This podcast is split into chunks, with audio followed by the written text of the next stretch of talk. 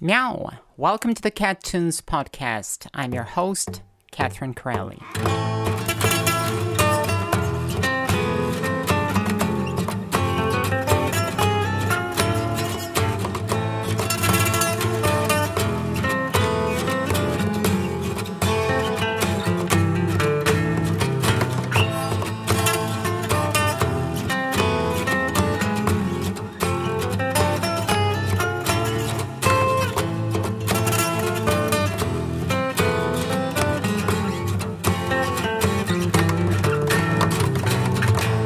On this podcast, I'm going to talk about the stories behind my songs, the production tools that I've used, the production methods that I've employed, the instruments that I've played, the instruments that I've discovered, the arrangement methods that I've used, the real life stories which precipitated the creation of my entire albums or of my separate tracks. So let's jump right into it, shall we?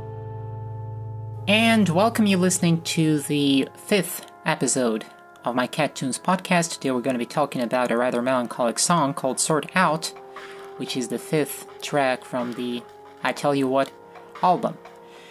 I'm recording this episode out of my office, so probably you might hear a hint of my cooler working in my laptop because I'm sitting right in front of my laptop. But I'm thinking that when it gets a little warmer, and it's probably going to get warmer pretty damn soon here in Kentucky, I think I will start recording these episodes on my back porch, out in the open, so probably you will hear some more ambient sounds in the back, which I think is going to be pretty damn cute. Anyways, so getting back to the song, Sort Out. Sort Out was written, the original Sort Out was written back in spring 2008, and that goes exactly to the times that I've described on my previous episodes, we're talking about the I Tell You What album, and just like Blue Grin, just like I Tell You What and Fixing Kiss, Sort Out was sort of written in that time frame in early March or late February 2008. Sort Out, I don't exactly remember what date was that when that melody popped in my mind, but I do distinctly remember that evening. I was living at my old grandfather's place my grandfather just passed away, so I was occupying his room, and I was living in that place for two months. I had nowhere to live, and I've asked, I called my Aunt Laura. Aunt Laura was my mother's elder sister. My mother passed away just a few months ago. Then her father, my grandfather, he passed away in January 2008.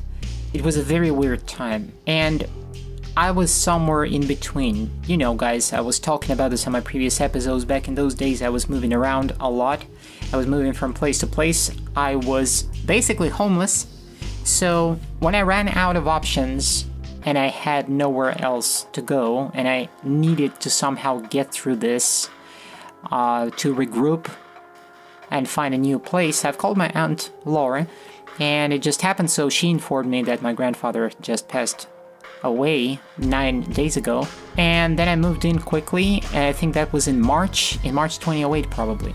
And she gave me that room, my grandfather's room, which I remembered from the time since I was like, I don't know, three years old, four, five maybe. It's such a weird feeling to not have my grandfather there anymore, and I didn't even have a chance to meet him. I didn't see him actually at that point for years. I don't know, maybe for two or three years. And my grandfather was a huge inspiration to me, and he was a father figure for me when I was little. My mom used to take me to my grandfather's when I was very little, and she did this only with me. She didn't do this with my other siblings. But when I was the single kid, at the time when I still didn't have any brothers, she would sometimes take me on a trip to grandfather's, and it would be just me and mom and my granddad my father, he didn't like to go on those trips. I guess my mom was taking a break from my dad or something, I don't know. But, anyways, I remember that time very vaguely from my early childhood. And then all of a sudden, I come here and I'm undergoing major changes because I've embarked on my transition. I'm on a new journey. I look different. My mom had just passed away a few months ago. My grandfather just passed away and I didn't even have a chance to say goodbye to him or even hear his voice. Here I am, and so I've arrived to this apartment, and um, it was an evening, somewhere in March or late February, I don't really remember, late February 2008 probably. And my aunt, she opens the door and she looks at me, and I've arrived even though I had nowhere to live, essentially. I was really hung up on trying to look really cool and trying to look very attractive and um, not flashy, not really flashy, but I was trying to look gorgeous because I wanted to look gorgeous because, hey, hello, I'm a girl, I'm supposed to. So, regardless of the circumstances, sort of there was this saying, I don't remember who said this about that the tougher the times get, the more gorgeous the woman, the more gorgeous the woman is trying to look like, basically. That's the gist of it. So, my aunt opens the door and she sees something that she doesn't expect to see because she didn't see me for a while too, like probably for maybe a couple of years. And in this time, I've already started my transition, so I've changed. And I haven't been into my transition for long enough, really. However, the changes started to show. And I was dressed not like she would expect me to be dressed. So, my friend, he drove me to that place with my possessions. I didn't have a lot of possessions, really, but I had some. My friend drove me in a car to that apartment to that end of the city. It was in the evening, he left me there. I got all of it upstairs. That building had no elevator there, so it was a tough trip up to the fifth story on foot with all of these bags and my computer, my old tower computer. And so my aunt opens the door and there's there's me and I'm wearing over the knee boots. It's cold in Moscow because it's just early spring, I'm guessing. So it's still icy, it's snowy, it's windy, it's uh, somewhat frosty. So there I am in my Italian over the knee boots, somewhat around four and something inch high heel on those boots. So it's really difficult to walk in these boots, mind you. A miniskirt, a black miniskirt, and you can't really see a lot of my legs, but they're there, let's put it this way. A black coat, a black short coat, some leopard themed top, and black hair because back then I was dyeing my hair black. I just liked it that way. And wearing some makeup, obviously. Of course, I was wearing some makeup and it wasn't anything flashy or anything overdone. No, it was just, you know, some eyeliner. I had some mascara on. I had very cute eyelashes and I had some glitter or something like this. So, all in all, I, I, looked pretty damn cute. My nails were done. You know, probably when you look at someone like that, you would never tell that this individual essentially has nowhere to live. My aunt, she was really surprised and she just stood there for a while and she's like, wow, like you've, you've changed so much. What happened? And then, of course, I had to go to the kitchen with her, sit down, have a cup of tea, and start a conversation, basically come out to my aunt because she had no clue that this is going on because my family wouldn't disclose anything and they wouldn't talk about this. So it turned out to be an absolute surprise. So we sat in the kitchen and we chatted for like a couple of hours and I tried to explain myself. I tried to explain what am I going through and what is it like. And um, she just sat there and gazed at me and she compared me to my mom, to her younger sister. And that was a very bizarre feeling. It was a really bizarre feeling because I sort of felt like it's strange. On one hand, I didn't want to do anything with my mom because I was so I was I felt so sorry for her that she passed away at the age of 51 and that she get she didn't get any further in life that cancer killed her and I guess she was so exhausted with life with her work and with this disease and then she couldn't fight it or perhaps she didn't want to fight it. So I felt really really sorry for her and I was I was grieving her loss a lot. So on one hand I didn't want to do anything with my mom anymore.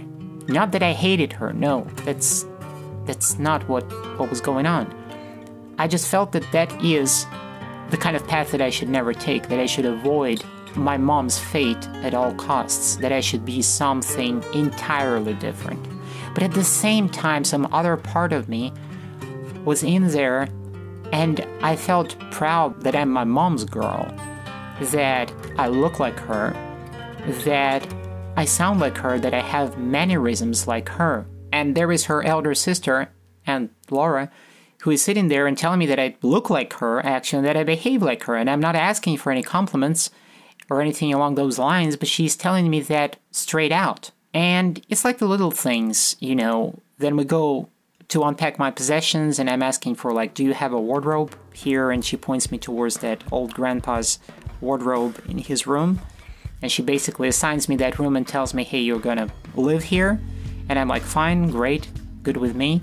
And she she opens that wardrobe and she um, cleans up the shelves and she basically tells me well you can you can use it and i started to unpack my possessions and there is a few pairs of shoes boots fancy high heel stuff. I didn't wear dresses back then but i had like coats and jackets and tops and lingerie and jeans of all kinds. I had several pairs of jeans. Gosh, all sorts of clothing, all sorts of clothing, and some of it was really top notch stuff. And she looks at all of this and she looks at me and how busy I am unpacking all of this clothing and footwear, and she's like, Well, you're just like your mom. Your mom used to be a fashionista, and I'm like, I can see from you, dear aunt, that, that you were envious of my mom. Because, let's be honest, my aunt, she wasn't as pretty as my mom was. My mom was the middle sister. There were three of them. There was Aunt Laura, there was my mom, and there were, then there was the younger sister, Aunt Rita. And my mom, whose name was Natalie, and her younger sister, Aunt Rita, they were the troublemakers, and they were two pretty girls that were getting themselves into trouble once in a while. They had high grades though, they were gorgeous, they were adored and, and admired by guys all the time. Mom was basically my mom. She was like the center of attention, you know. Guys were after her all the time. And my mom, she was she was also a very classy girl. And she loved to party with guys back when she was when she was a teenager, when she was in her 20s. Like nothing horrible, but whenever there was an opportunity to hang out and have fun, my mom would do it. And I don't see a problem with that really, but it appears that at the time when I moved in, to, when my aunt graciously provided me a place to live, it appeared to me, for the first time perhaps in my whole life, that my aunt actually was envious of my mother. Probably that is because my aunt didn't have the looks of my mom. She wasn't as pretty, she wasn't as gorgeous, she wasn't as cute, there was a difference. And I've sensed that, and at some point I had to tell my aunt that, with all due respect, I don't want to listen throughout the night denigrating stories about my mother. I find it inappropriate because my mother had died just recently, and you were basically telling me that she was an airhead when she was younger. And while I do appreciate all the stories and I do appreciate the detail and you know the stories that I've never heard before when I was growing up when I was a little kid but I find it somewhat inappropriate and I don't exactly like that attitude towards my mother. So she sort of, you know, wrapped it up and she didn't go any further and there wasn't anything aggressive or anything of that kind.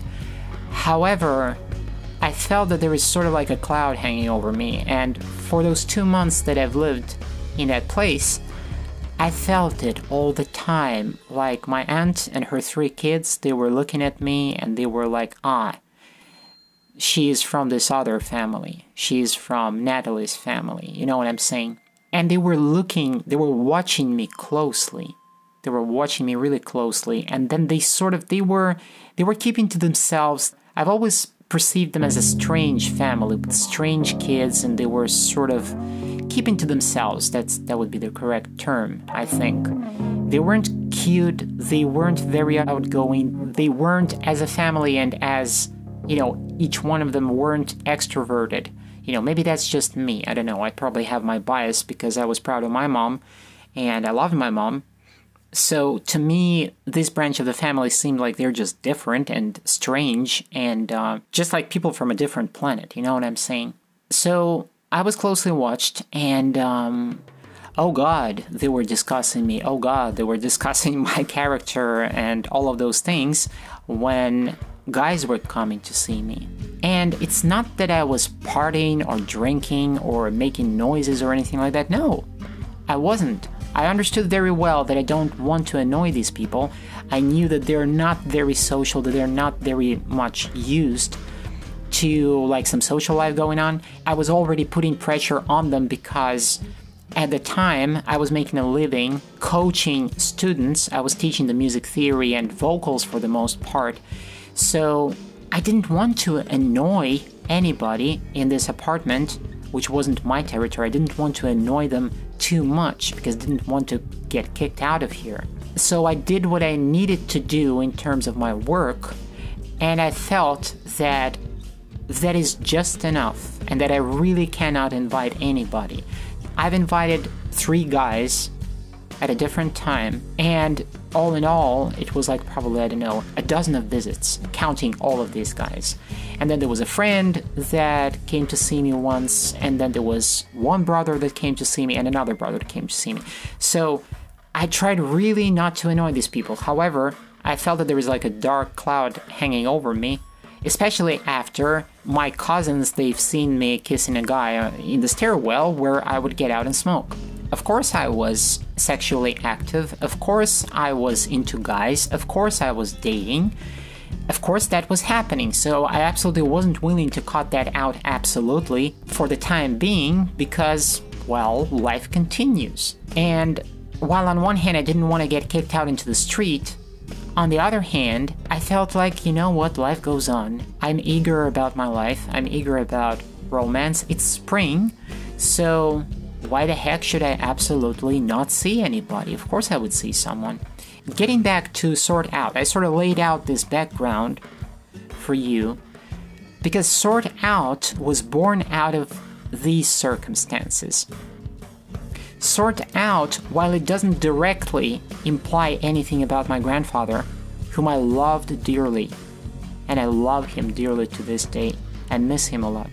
While Sort Out doesn't directly connect to him or to my mom.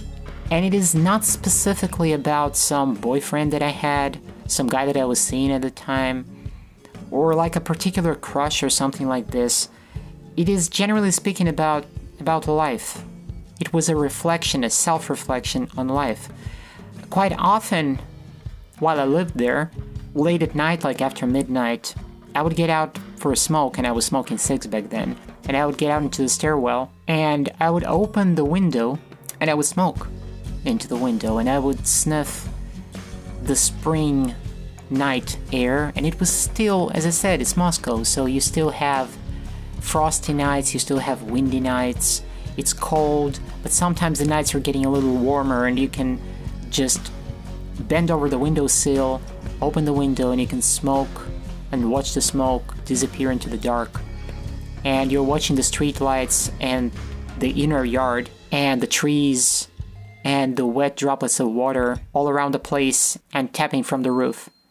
I've always felt that a setting like this is very thought provoking. It's very romantic on one hand, on the other hand, it's very thought provoking, and it always urged me for some sort of creative activity or like philosophical thinking, if you know what I'm saying. So, quite often I would get out like that and I would smoke after midnight with an open window. And I would be probably working on something at the same time. I would be working on some song, on some music that I had. And that particular evening, as far as I remember, I came back after a date. And I was really thinking about my life. I was really thinking, what are my chances in this life? How far am I going to get? Am I ever going to be successful as a musician? Am I ever going to be successful as a woman? Do I have any chances at all in this life? And in this country, because back then I was in Russia, I was thinking to myself, in this big city, what do I have? I really don't have nothing. Nothing at all. I don't have a home. I don't know what the future holds for me, and I don't know what the next month holds for me. I don't know nothing, basically. I'm just in the beginning of my transition. I'm not as attractive as I wish I was, even though I was cute. There is really little hope that I will find a man with whom I could bond, who would want to bond with me, who would want to contend with me, with whom I could build something, because we're talking Russia, and that means that you can't really get married. If you're a trans woman, you can't really get married in that country. But I wanted. I wanted to find someone, I wanted to build a normal life. I wanted to have a husband. I wanted to date, yes. I wanted to have fun, yes. I wanted to explore, but ultimately, I wanted to find my love. I wanted to have a family. And I wanted to make it great. I wanted to do it right. So, quite often I would stand there and I would sort of think about these things. And on one hand, it would sadden me a lot because I would wonder to myself that, you know what, probably my chances aren't very high. But on the other hand, I would have hopes and I wouldn't be able to dump my hopes altogether. And uh, all I could do at the time was I would just listen to my heart and I would listen to my mind, and um, some music would emerge out of these thoughts. And then I would end up writing new songs. So I remember I went, I went back into the apartment and uh, I wanted to snack on something, and probably the only thing that I had for dinner was raviolis with mayo.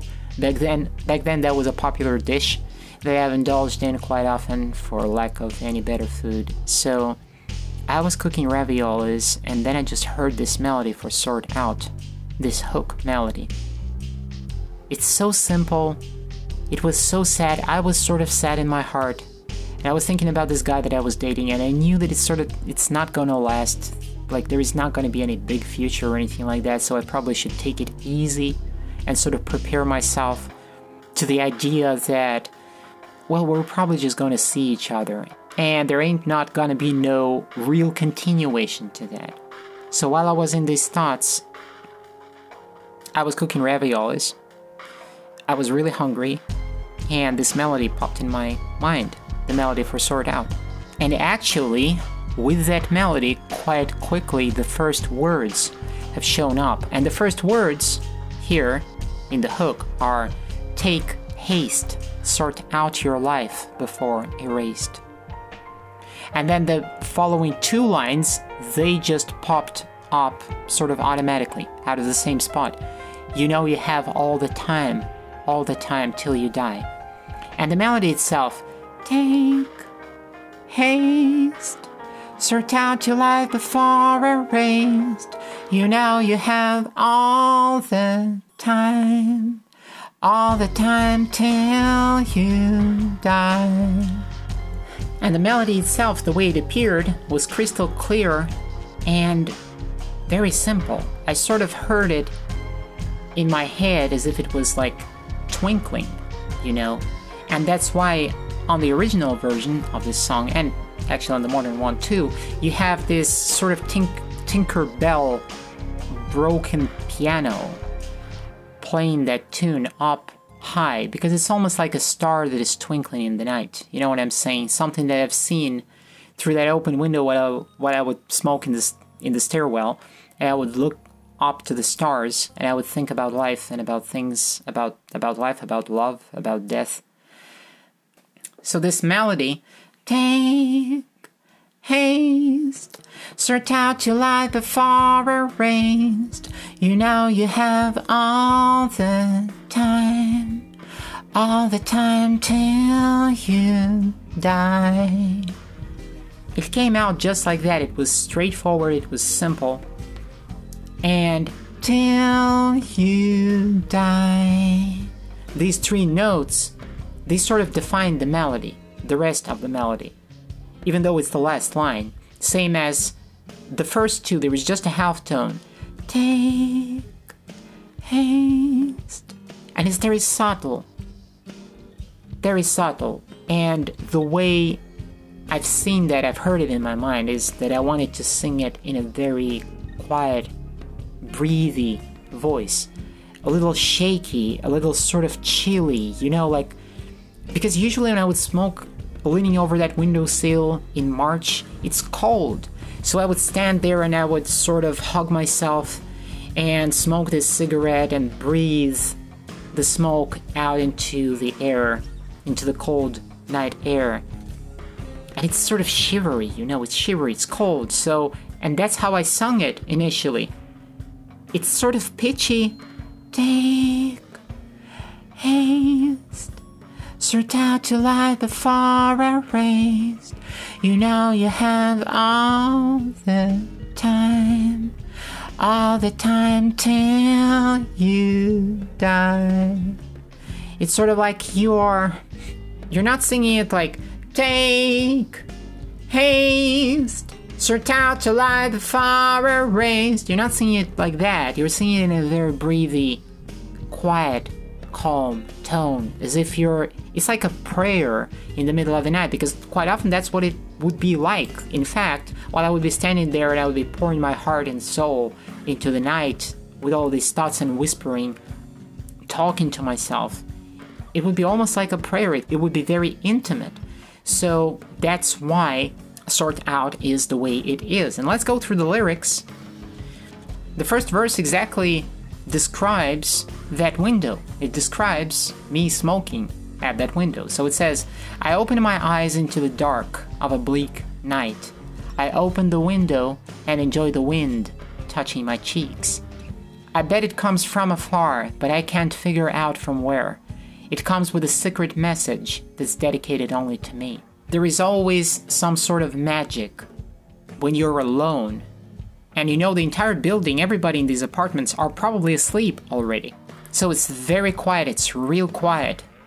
You can hear your heartbeat, and you can hear the noises coming from the streets because the window is open, so it's all this ambient, big city noises that are flowing in, but they're sort of muffled. And these droplets of water that are falling off the roof, and they're falling from the fifth story, and they're falling all the way down, and you can hear them as they clang on the asphalt, in the pools, and on the other roofs below. I open my eyes into the dark on a bleak night. I open the window. It's like synonymous. There is a parallel here. I open my eyes almost like I open the window. You know, eyes are like windows. You know, there's this saying about the eyes are the window to the soul. And that's actually portrayed here. That's exactly the metaphor here. And enjoy the wind touching my cheeks. I bet it comes from afar, but I can't figure out from where. That's the mysterious thing about wind, you never know where does it come from. And that goes way back to an old poem by Alan Milne that I remember from when I was a little kid. And the poem was No one can tell me, nobody knows where the wind comes from and where the wind goes. It always fascinated me as a philosophical concept, you could say, because it's like dealing with the abyss, it's like dealing with eternity. The wind will be always there even after you're gone. It always baffled me since I was very little. So the wind, when there is wind that appears in my lyrics, when it appears on my songs, it quite often refers to these larger bigger picture of things. It's about life and death and eternity. So, but I can figure out from where it comes with a secret message that's dedicated only to me. It's like you stand there, you smoke, you whisper words to yourself, you speak your heart into the wind, and the wind takes away your whisperings. If you see it from a somewhat allegorical standpoint, it's almost like you speak words into the void you speak words into eternity, and the wind picks them up, and they float away and they disperse, they dissolve into nothing. Or maybe they don't. What if they don't? What if these words that are carried out by the wind, someone else hears them? What if someone can hear my heartbeat in the night? What if someone can hear my deepest secrets?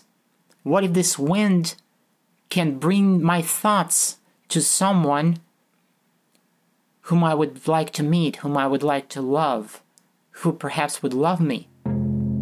That's what this verse is about. And then there's the hook take haste, sort out your life before erased. You know, you have all the time, all the time till you die.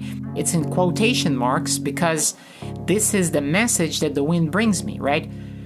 It comes with a secret message that's dedicated only to me. Take haste, sort out your life before erased. So that's allegedly that's the message that the wind brings to me and the wind makes me think these lines that I should take haste and that I should sort out my life before I'm erased, before I'm dead, before I die. That I should know that the only time that I have is the time until I die. Then there's a second verse. It says, It wipes the leaves off the ground and deletes the clouds high above. Speaking of the wind. It brushes the dust away, the dust of those who are gone. Wind is very powerful. After all is said and done, after the last heartbeat is gone, after I become ashes or I become dust, the wind will still be there. As long as this planet exists, the wind will be still there. It's it's eternal. And that's scary. It's very scary. It's existentially scary if you think about it. And it's a very powerful force. So it wipes the leaves off the ground and deletes the clouds high above. It can clear the skies. It can make the, it can reveal the sun. You see what I'm getting at here? It can reveal the stars. And if you think of stars as ideas and dreams and aspirations, then stars are necessary because they can become guiding stars. And so you need the wind to clear the skies for you so that you can see the heavens clearly. It brushes the dust away, the dust of those who are gone, and at the same time, it brushes away those who are gone, the dust of those who are gone. It dries all my tears that's what it also does, because if I stand there and I smoke into the night and I quietly cry, then the wind does the job for me and it dries out my tears. But again, it keeps me weeping inside. So, this sense of that I'm dealing with something eternal and that I am, as a human being, that I'm nothing compared to this eternal timeline, that I'm a mere speck in the context of life that is very difficult to contemplate. It's very difficult to come to terms with. And so it keeps me weeping inside. It pats my heart with a chill. It's a very chilly feeling. It's like you're cold inside because what do you want? You want to find that love. You need that love to warm you up, to bring fire into your veins, to bring fire into your heart, to carry you through life. And when when you are looking for love and you don't have that love inside of you, it's pretty chilly. You have just the hope for love. You have hopes for that large, sunny, huge feeling, but you don't really have it inside of you. Or you just have embers that are left over from your previous relationship or your previous passions or love or whatever. So it pats my heart with a chill and then it whispers to me, and then there's the hook again. Take haste. Sort out your life before erased. You know you have all the time, all the time till you die. Then the hook repeats itself in the end and it repeats itself twice. And basically that's the song. That's the entire song. And now you can see and understand why is it such a sad song. Like in the beginning I said it's quite the melancholic piece. It's a very slow track.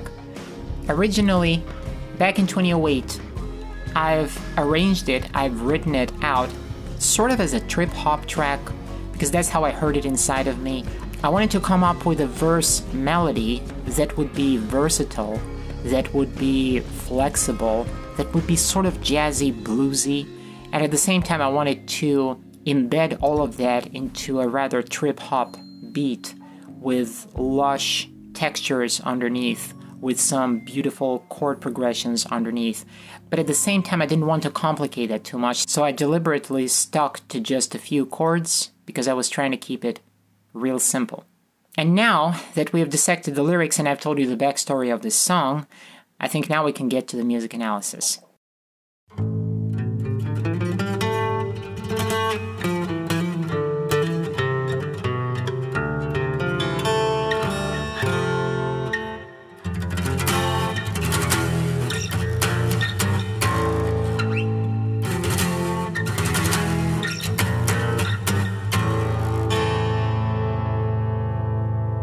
Here we go with the music analysis.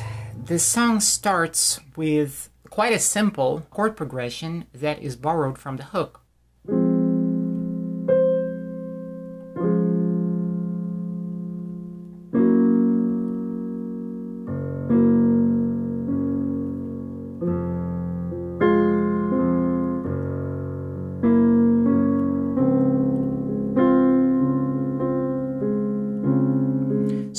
What do we have here? First of all, the song is in the key of F minor, which is quite odd because normally if you were composing a song on a guitar, you would do that probably in E minor or something like this. And I would have probably went for E minor if I had a guitar at the time, but I did not have a guitar. So I ended up with F minor. I don't know why. Maybe because it felt like it's a very sad song and I've always associated the key of F minor because it has all these flats in it with a more darker, more melancholic and sad sound. You see what I'm saying? It's like it's deep blue in terms of color. That's how I see this key. It's deep blue, like navy blue almost.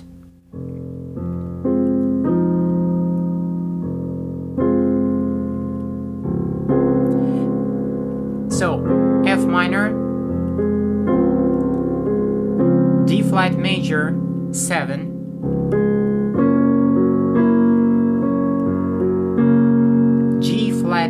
major, minus 7, then again back to F minor, which is because of all the pads that are playing there, it is a 7 and it is a 9 at the same time. G flat major, minus 7. D flat major, 7.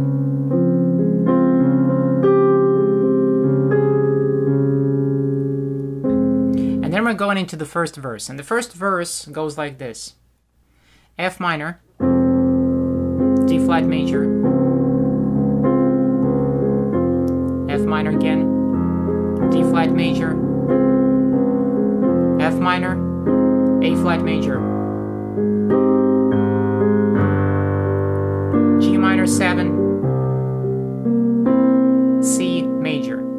So all of them are sevens basically. We have F minor 7 with a 9. That happens because in the arrangement there are some pads and something like that going on in the back. Then you have a D flat major 7. Again, F minor, D flat major, then F minor again, then the chord chain changes a little bit, goes upwards, A flat major 7, down a little bit to G minor 7, C major, C major with added flavors. I don't exactly remember, does it have, I don't think it has this in it.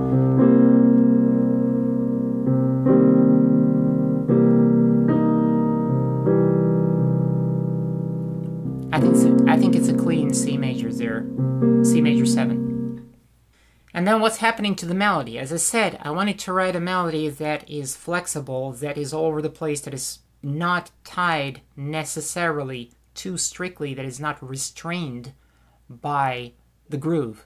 I open my eyes into the dark of a bleak night. I open the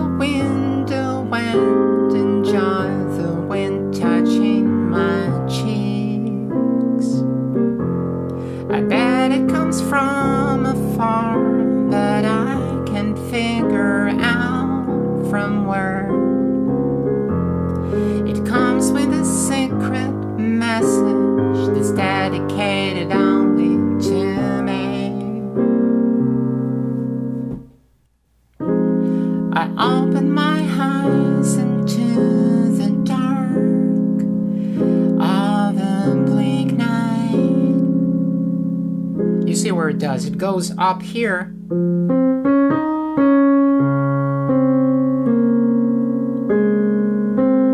Back to the fifth.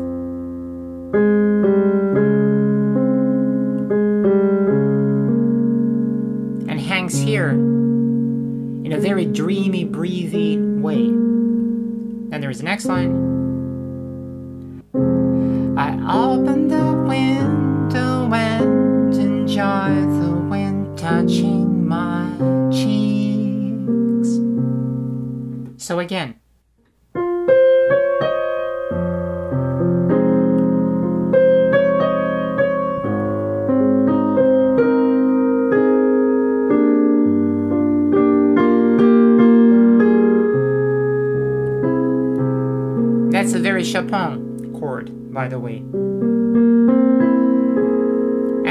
In the melody.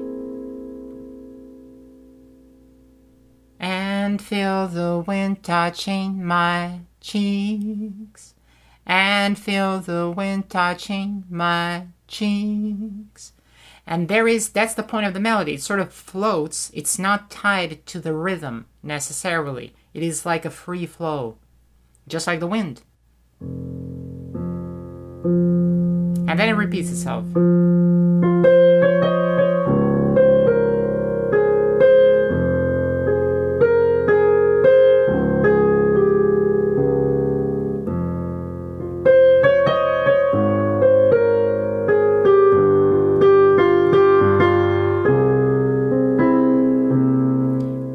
So it's the same chord sequence, and then we're going into the hook, and here's the hook.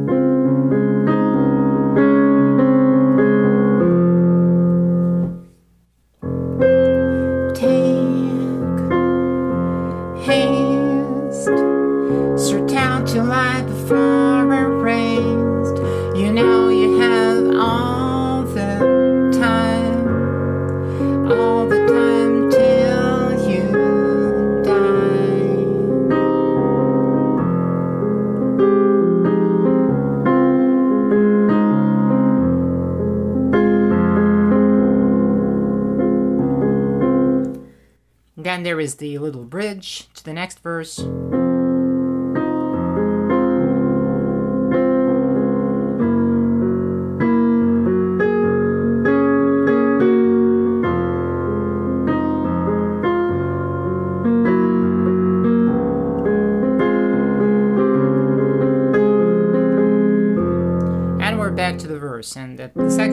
Basically the same as the first one with different lyrics. Then there is the hook, and the hook is, again repeats itself. And of course, there is a build up.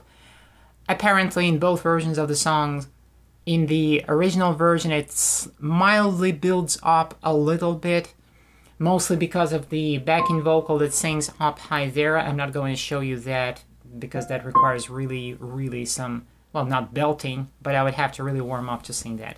So, but it's high.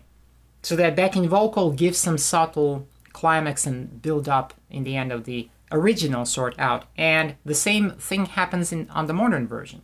But that's not all because there is also a solo section, a piano solo section which breaks the song a little bit apart and gives you let's say some time to reflect, to soak in the vibes of this song, which are very trip hoppy and bluesy and somewhat jazzy, I think.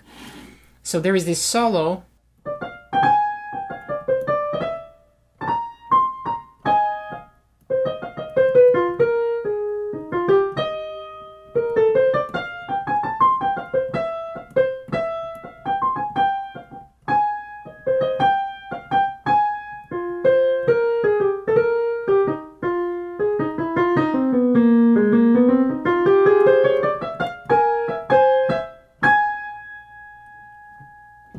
And to be honest, I'm not really able to play the left hand and to play this solo. On the recording, on the modern recording, I had to learn the right hand and I had to separately record this piano solo the way it was written out, the way it was programmed originally in 2008, so that was pretty damn tough, I'm telling you. But let's analyze the chord progression underneath that. So is a G minor, it starts with a G minor, which is a departure from F minor. Remember, we're in the key of F minor. So all of a sudden, we're using the second and building a minor 7 chord there.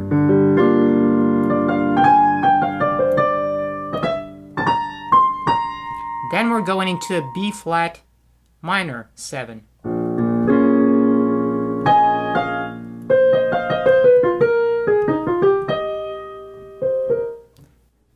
Then we're going into a D minor 7. They're all 7s, these chords.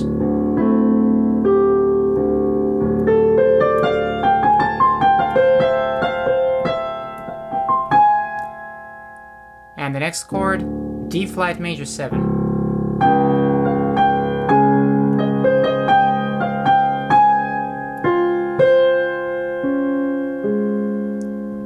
Then we're in C minor, 7.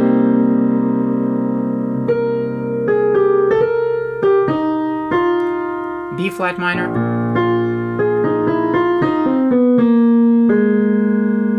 G minor.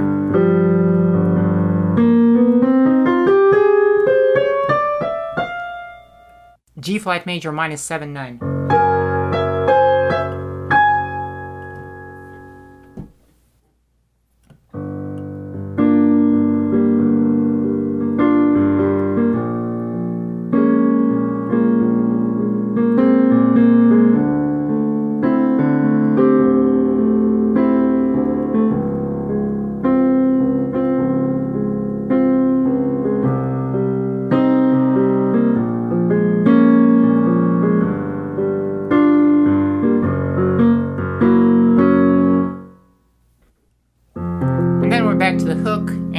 Repeats itself twice.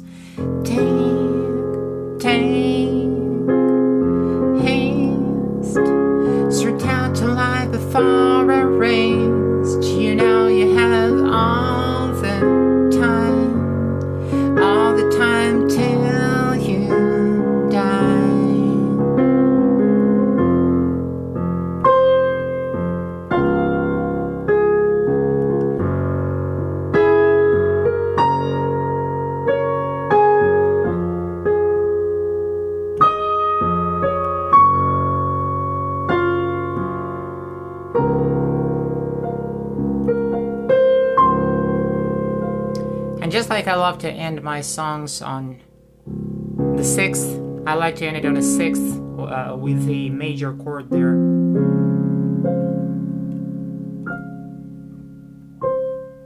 So there is that major seven again. And this is the basic music analysis of this song.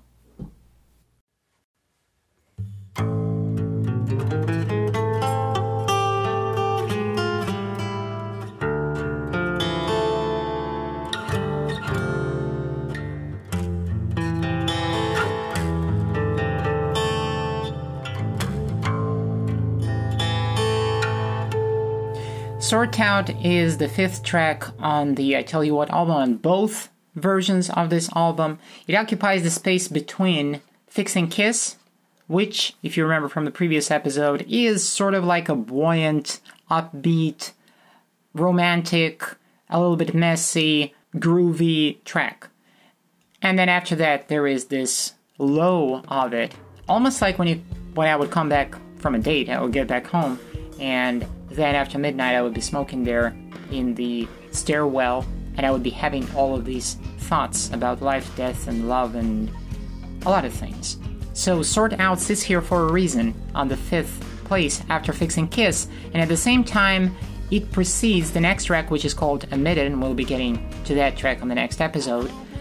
Sort Out happens in the first half of the album because there is a lot of introspection here, there is a lot of self reflection here, and there is a lot of thoughts about eternal things. I don't think that Sort Out would be appropriate somewhere in the end of the album. I think it's more appropriate to have it in the first half of it, especially with such framing embedded between Fix and Kiss and the next one, which is Emitted.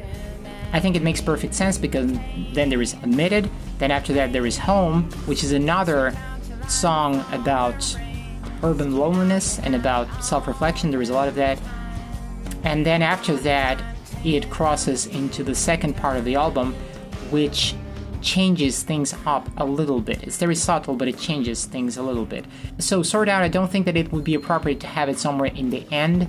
I think that it's more appropriate to have it somewhere in the beginning, and that's why it sits ultimately on the fifth position. So, guys, this is Sort Out and the story and the background behind this song and how it was written. In terms of production, when it came to the modern remake, I just wanted to write it out in a more acoustic and more live format. That's why I've played my acoustic guitar, my Lilith, my acoustic baritone, and I've played my electric guitar, Tiger. I had to play them, so I think that the modern version of Sort Out sort of swerved towards some blues vibes, more prominent blues, jazzy vibes, and perhaps some shoegaze, maybe some chill wave influences, something along those lines. At the time, when the original Sort Out was written, I was listening to Telepopmusik, specifically the album called Angel Milk. I was a huge fan of that album, and quite often I would have it in my player. Also, another one, a big one, was The Fuzz. Fuzz, as far as I remember, is a band from Germany, and they do acid jazz. So I was thinking along those lines. I wanted to make it darkish with some interesting textures. I wanted to keep it very melodic and relatively simple. And that's basically how Sort Out was born. In the, the modern version really does not deviate that much from the older original. It still sits in the same category, I believe. It still conveys the same vibe, only that I would say that it became sort of juicier because of the live instruments, because of the real uh, bass guitar there, because of the guitars, the acoustic guitar, the electric guitar, and because of live drums, which I have played. Also, this time instead of programming uh, the piano, I've actually played it too. Took me a little while, a couple hours to learn this solo, but I've done this. And um, I think that there are some discrepancies as compared to the original programmed solo, but then again, come on. I mean, when you program things in musical software, when you write out MIDI text, it sounds perfect. It's always in line. But when you actually play that, it has some real phrasing, and I like it that way a lot more. So on the modern version, the piano solo is a little crooked. It's um, it's not perfect. It could have been better. Perhaps I missed a few notes, but I think it's better that way. It sounds more real. And this is where I'm going to wrap up this episode. Thank you very much for tuning in and checking out my podcast, for listening to my episodes. I really do appreciate this. Do not forget that I talk about a broader variety of topics on my other podcast, or rather, should I say, a YouTube show and that show is called Cat Talk. Once again, when it gets a little warmer, right now in Kentucky it's still not exactly that warm, but when it gets a little bit warmer, I think I'll start recording these podcast episodes from my back porch, just like I do with my Cat Talk show. And I think it will just give a more lively vibe in the background. I think the vibe is important, really. Thank you for tuning in. Thank you for checking out my podcast. Thank you for following me. I really do appreciate this, and you will hear me on the next episode.